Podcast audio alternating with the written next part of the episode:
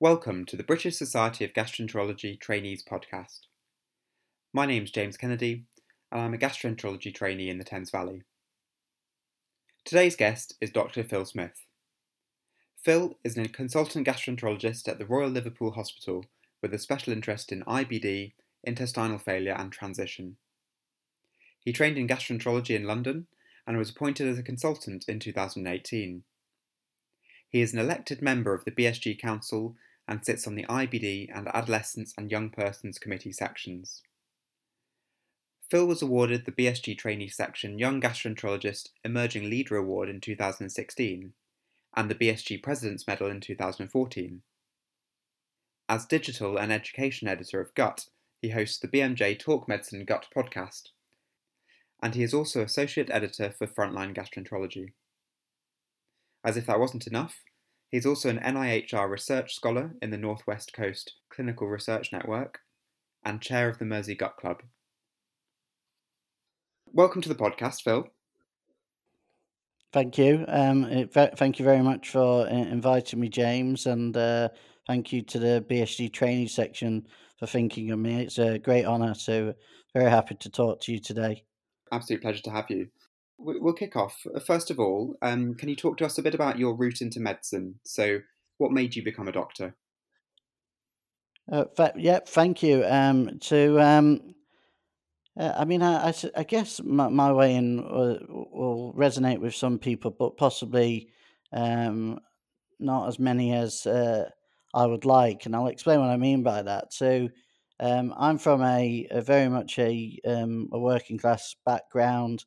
Um, my dad used to work in an abattoir in East Manchester. My mum was initially a stay-at-home mum, but uh, previously a medical secretary. This is years and years and years ago, and then um, came came out of uh, when we were a bit older, and we we were a bit financially uh, stretched a bit more. Um, we uh, um, she became a home care assistant, and so I I literally had nobody in my family at all that had ever done medicine. Um, and in fact, my parents hadn't been to university even. Um, and my school in Rochdale, in Greater Manchester, and didn't have a track record of anybody ever wanting or, or going to do medicine at all.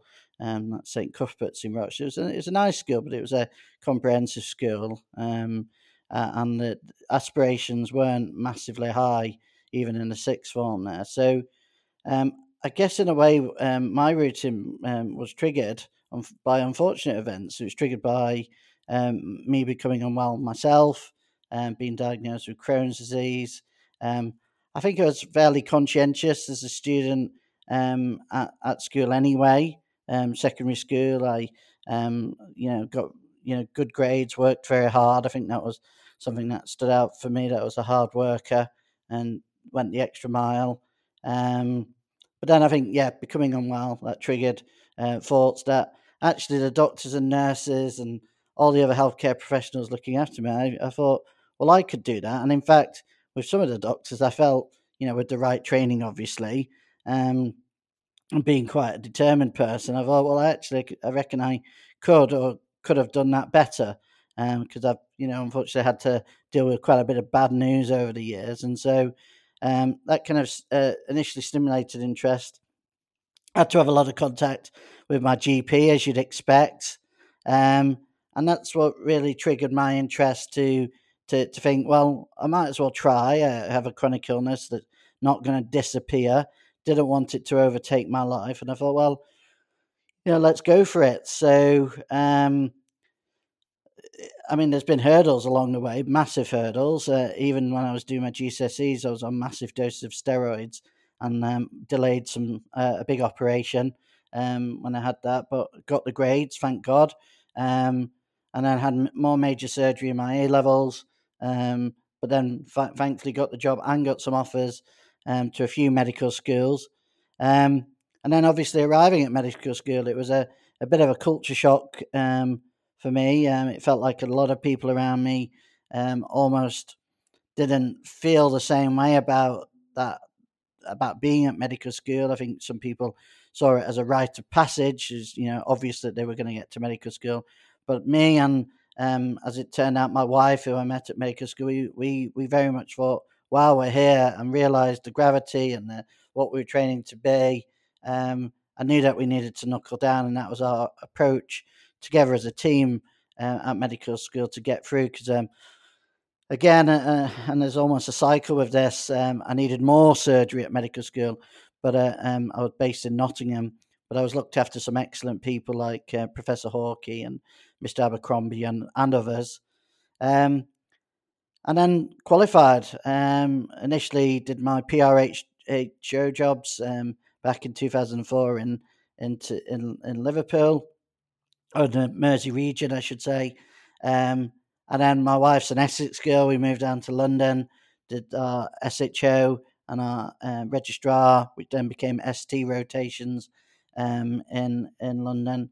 Um, and then the timing was right. Um, my wife got a job in paediatric rheumatology at Alder Hey. I was happy to move back up north, and that's where we moved back up with our kids um, back in uh, 2018. And you know, in the SHO registrar years, it was uh, again a bit of a struggle. I had to battle with hospital admissions whilst training, um, getting through, requiring more surgery.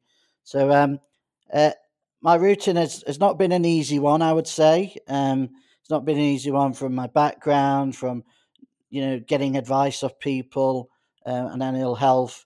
But I think me and my wife work very well as a team together, um, and I think we've got through and helped each other together, and supported by family and friends and you know colleagues um, who are obviously struggling or working hard to try and achieve the same goals. Really. Wow, that's that's fascinating. Thank you, thank you for telling us all that. And and I guess on that note, do you think we do you think we do enough at the moment to enable access and widen participation um, to well in medicine um, to students with less privilege and, and non-medical families? I think it's. Um, I mean, it's a, a, really good question, James. I think. Um, I think the, the, short answer is no, um, but I think it's a bit more nuanced than that. I think things have improved um, since certainly um, 2000 and uh, uh since 1999 uh, and before when I was applying to and got into medical school. Um, it wasn't great then, uh, but I suspect it was probably better then, and maybe it was a decade or so um, but before that. There are initiatives um, uh, um, available and, and going in quite a few different medical schools around the UK. There's also um, student groups as well, of which I've supported a few of them. But I still, I still unfortunately see um, medicine as a very much a middle class. There's a lot of people. It's not their fault, of course, and I'm not suggesting that at all. They've all worked very hard to get to where they've got to, but traditionally come from uh, either a, a doctor family or um, private private education or at least grammar school. Um, usually white, middle class. Um, I think diversity possibly is improving with um, the, the male to female ratio, um, ethnic minorities, etc. But class always seems to be something that tends to get overlooked, in my opinion. Uh, and to ignore class, which I think does happen in society, um, is wrong. And I think it does need to be uh, addressed full on because I think your population of doctors has to represent your population in general. Otherwise, I, I, I think there's a real disconnect. Um, and I do feel quite strongly about that. Um, but uh, you, I could talk to you about that for hours, James, and get into all sorts of different political debates. Um, uh, if anybody that's seen my Twitter handle will know that. That's a really, really good answer. And and and then moving on to uh, gastroenterology. So, was that always the long-term aim? Um, I, I mean, certainly. Um, once I uh, got into medical school, because I didn't quite believe I was going to get into medical school and actually qualified um, until it actually happened. I think once it actually happened, I think, yeah, of course. I mean, I knew a lot about Crohn's disease, um, uh, you know, from my own experience. I'd gone through an awful lot of medications, knew the terminology well, etc., etc. So in, in, that way, it was a um, an easy decision to say gastroenterology was the right area uh, for me to go in. However, of course, I'd be wrong saying I didn't hesitate because clearly it's a bit, you know, some people would say, is it not a bit close to home? Is it not something that makes life a bit more difficult, a bit awkward? Does it not bring back emotions and so on and so forth? And I think there is an element sometimes of that, not all of the times, but there is some of that. But I think, although I'd change it in a, in a, in a millisecond, I think it possibly, if you'll excuse the phrase, is one of my superpowers is that I really do get, um, you know, how patients with get GI disorders may feel and the emotions they may feel, especially with IBD and um, and so on, and transition patients, for example. Um, I understand how they might view doctors and view situations and their frustrations, and and I can really empathise that. Now, like I say, I would change that in a second. I don't think you need to be unwell to to to to, to be able to recognise those things, and I'm again, I'm not saying that, but it, it has. I think my insight has helped at times. However, I must say I was really interested in lots of different areas um, going through. Uh, there was quite a few different areas that that turned my head. I must say, I really loved intensive care um, uh, medicine. Um, I loved the infectious diseases job. Um, uh, I did, um, you know, uh, cardiology. My dad was is on a heart transplant, or was on a heart transplant list, I should say. Um, that was always interesting, really good job. Uh, they were, I, I, did a cardiology job, and the, the registrars were all trying to get me to do that, which is all, always nice, of course. So yeah, it wasn't quite as clear cut, but um, I think ultimately um, fate decided which direction I was going to head in. And and transition is one of your specialist interests, and it's a crucial part of gastroenterology, but not necessarily one that it's not necessarily an area of clinical practice that everyone's familiar with. Um, what would be your top tips for trainees interested in transition?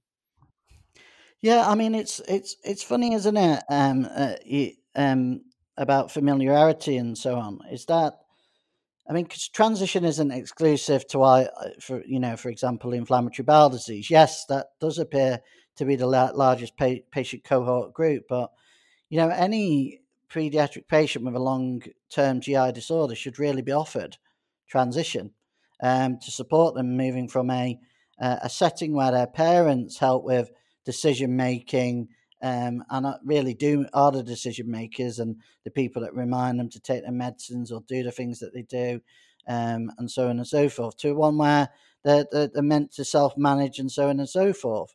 Um, so it, it's odd um, that that people say I'm not I'm not interested in transition or that doesn't relate to me um, because it does. I mean, any young person that you see in clinic, um, you know, could potentially have benefited from that if they've come from pediatric care settings. In terms of tips for trainees that are interested, and um, is that you know a lot of centres don't don't because of the reasons I've just mentioned don't seem to have embraced transition or necessarily see the benefit or see it as a a nice to have thing rather than a a must have thing in their service. If you're interested, there will be somebody in your region, no doubt. In our region, in the Merseyside region. It's now me now, now that I've joined, set up a transition service. Contact your your your your transition um, person in your region. There may be more than one. See if you could sit in on, on clinics. If you could even be involved in clinics. Um, there's a lot of, lot of work to be done in transition research, audit, um, QI, and so on and so forth. Get get involved in that. I think um, understand the or, or, try and understand the perspective and the interactions interplay um, and the emotions that young people are going through. They're going through a time of great change. Um, you know, there's lots happening in their life and their education, their sexuality, their um, literally everything, hormones, everything. They're growing, they're developing, and so on and so forth.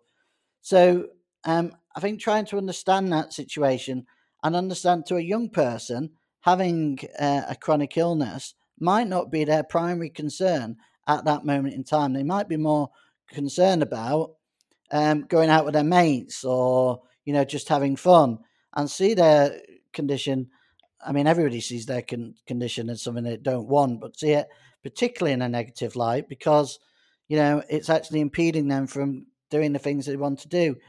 And I think demonstrating to them that that chronic illness doesn't mean it will take over their life, that there are opportunities, that they can pretty much do anything that they want to do, um, but may, they may have to plan ahead.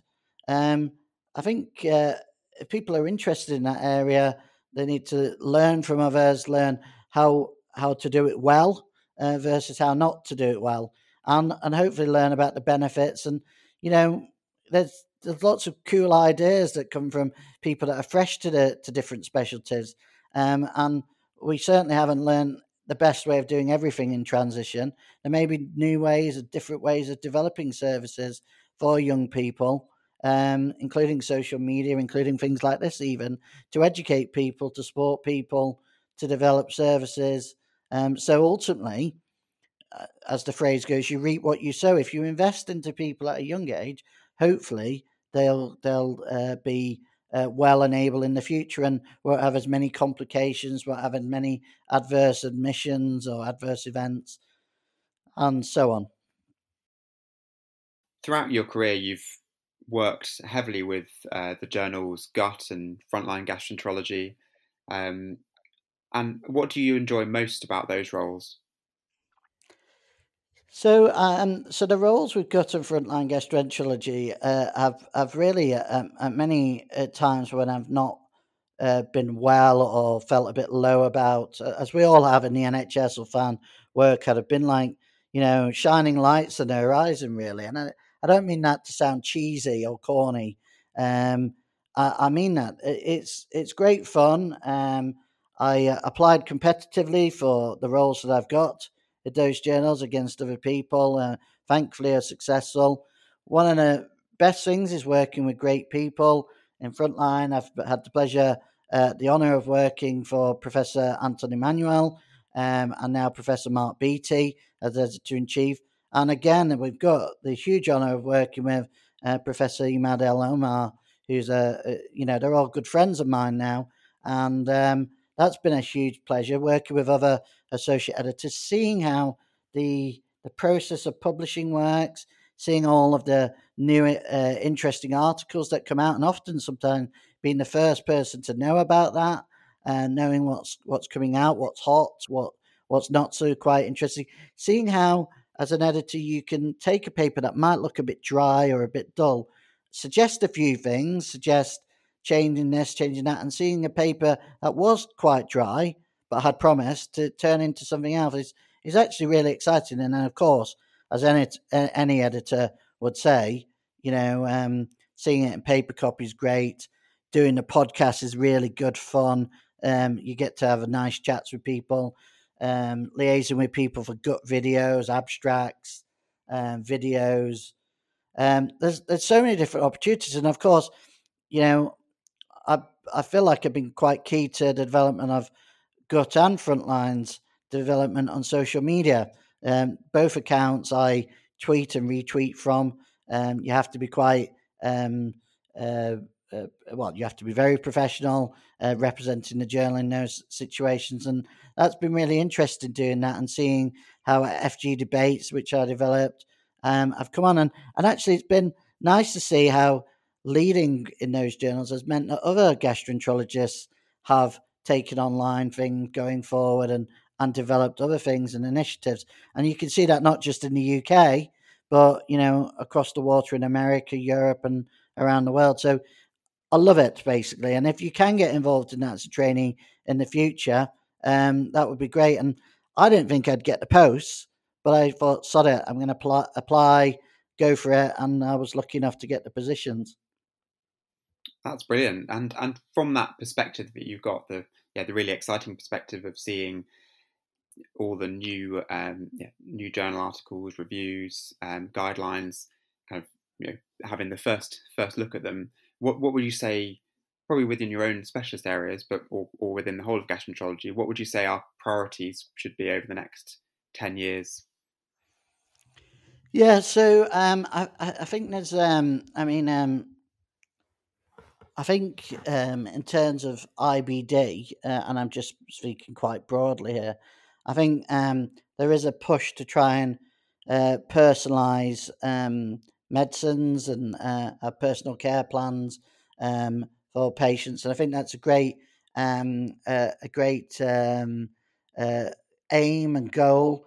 Um, quite how it how that pans out um, is is going to be interesting to see, given that we know that there's lots of different pathways that can lead to a final common pathway that leads to a phenotypic presentation of Crohn's or UC. But actually, within that, there's probably several different conditions that we've all lumped together under the umbrella of Crohn's, for example.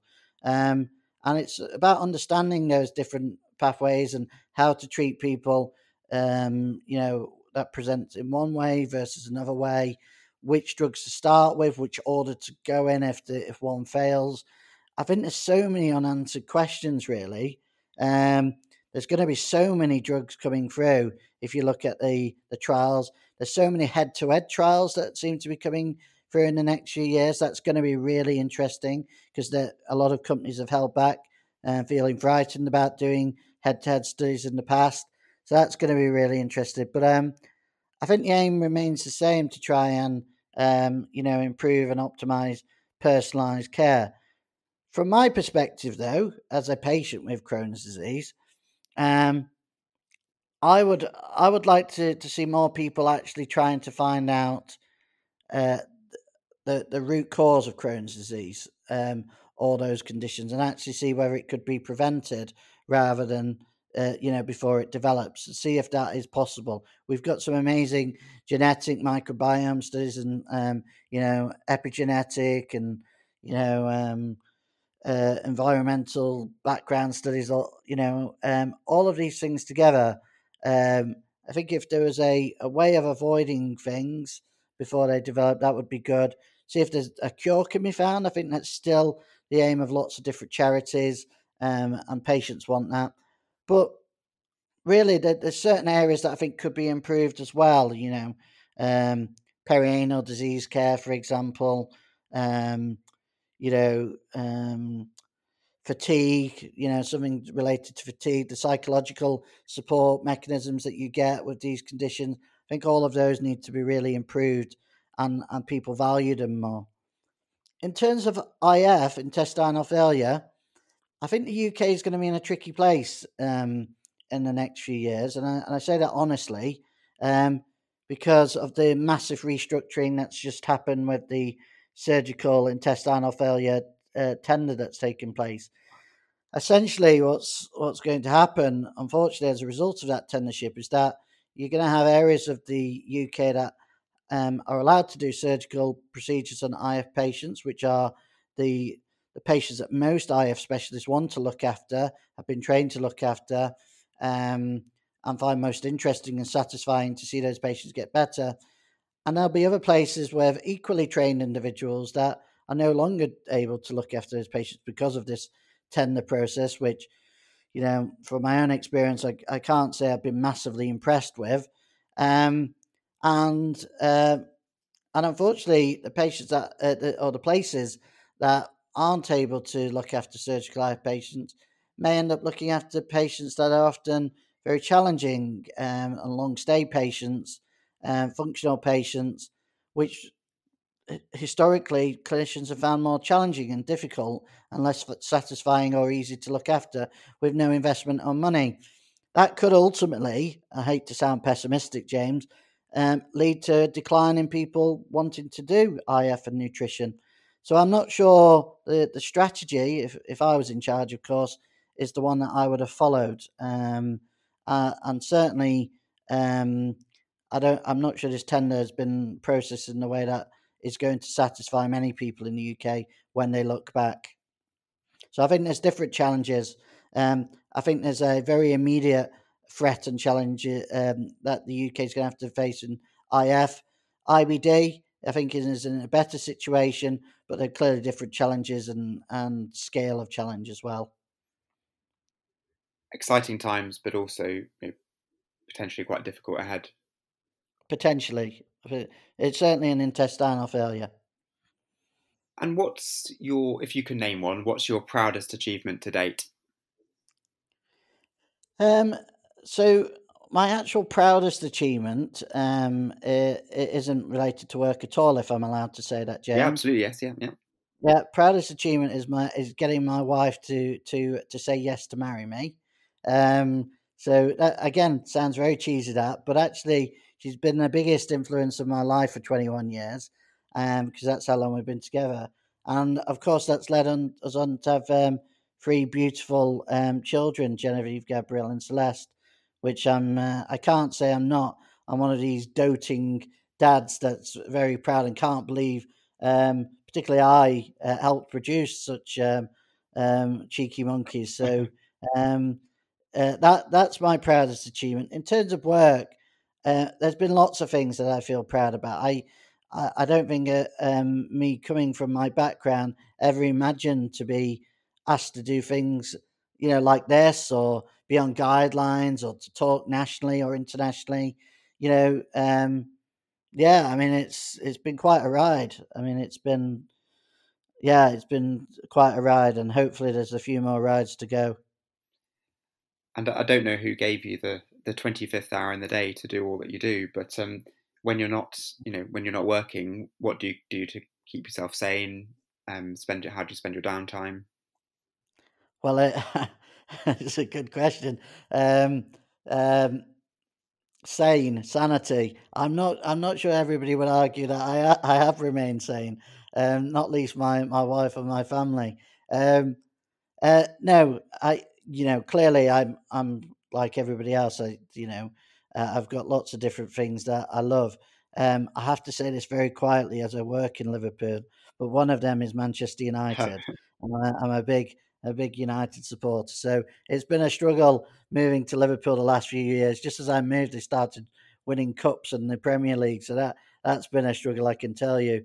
But um, but that that's that's my team, and um, I love uh, swimming. I can't say uh, there's anything more any sport I enjoy more than um than than swimming. It's you know I was a really good swimmer when I was younger, and um you know I, I haven't lost that love for that. It's such a nice feeling and in, enjoyable. My kids love it as well. Um, my wife's not as, quite as keen, but is learning to love it. Hopefully, um, and of course, um, just like everybody else, I love uh, you know holidays if we can get away. It's been hard with COVID, not being able to um, get away. I've been shielded because of my um, illness and immunosuppression um, with COVID. So once we can get away to somewhere nice and sunny, um, the girls love love beaches and you know um, swimming and seeing fish and you know all the things that I like. Actually, uh, maybe I've just trained them that way.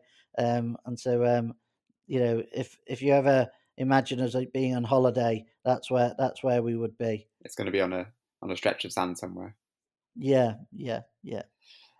And to leave off, um, if you had to pass on one piece of advice for an early career gastroenterology trainee or someone considering applying for a training post in gastroenterology, uh, what would it be? Yeah, I mean it's uh, uh it's a great question, and um, you know you'd think uh, I, I would have um, all of the answers. Uh, it, the truth is that I don't, but I can only speak from uh, very personal experience. So, the first the first thing I would uh, say very loudly um, is that despite everything that people train you to be about, you know, pushing yourself, achievements, and I'm the worst person for for suggesting about always challenging yourself and doing things. The reality is is that it is only a job. Um, and when push comes to shove, you know, bad things, unfortunate things, sad things happen in your life. Um, you know, the most important things are the, the people that love you, your family, your friends, and so on and so forth. And I think that sometimes gets lost in the in the kind of bubble that medicine lives in. It doesn't just apply to gastroenterology, of course. So remember that that you have to look after yourself, you have to look after others. I'm not saying that I've always done that perfectly. I definitely haven't. But but that would be my main initial piece of advice. N- next, I would say be happy. I know that sounds again a bit cliched, but I've done things, including when I did um, my research, where I thought I really interested in that, and then actually I was completely, completely miserable. I think that was partly because of the, the circumstances that I was in, which I, I won't go through in this this this podcast, but I I made the wrong decisions. Um, not not deliberately, of course, but um, I, I needed I should have put myself in a less toxic environment, and um, that's a big regret. So try and try and if you can um, be less naive than I was, um, and look look about what's going to be right for you, what's going to make you happy, what you're going to enjoy, what's going to make you want to get out of bed in the morning and go, "Yay, that's really what I um, uh, love doing." Slightly contradictory to to the previous two things. Um, the other thing I'd say is that a lot of reasons that I think people don't go for things that they actually really do like is because the little person in that inside the head says, "Oh, I'm not good enough. It, uh, what, what, it couldn't possibly me. I, it might, you know, why would anybody choose me to do that?" Now, I've I've always had a little bit of that in in me, um, uh, possibly because of my background, because uh, possibly I might have had a bit of a a chip on my shoulder thinking I wasn't good enough because I, I came from this background or, you know, and so, you know, a variety of different things. But actually, it's, possibly spurred me on at the same time. And what I would say to people is that if you are, if you really want to do something that's really interesting, you really want to go for it, go for it. The the worst that can happen is that uh, they say no or you don't get it, and then you could you could potentially apply uh, again or you know readjust and think of uh, something you could do in the interim period and then reapply. You know if, if opportunities come your way provided you are balancing your work and your life go for it because there's nothing like regret. Um, so long as it makes you happy. Don't do things that make you sad make you angry that's to make you want to kick the cat when you go home um, you know you need to to, to find keep the NHS is a tough place. Do things that are going to sustain you, that you're going to enjoy, uh, that are going to give you a sense of fulfillment. And provided you do that, I think you're on to a winner, um, really. Um, the final thing is um, you, the NHS is a really, really tough place. I've said that several several times.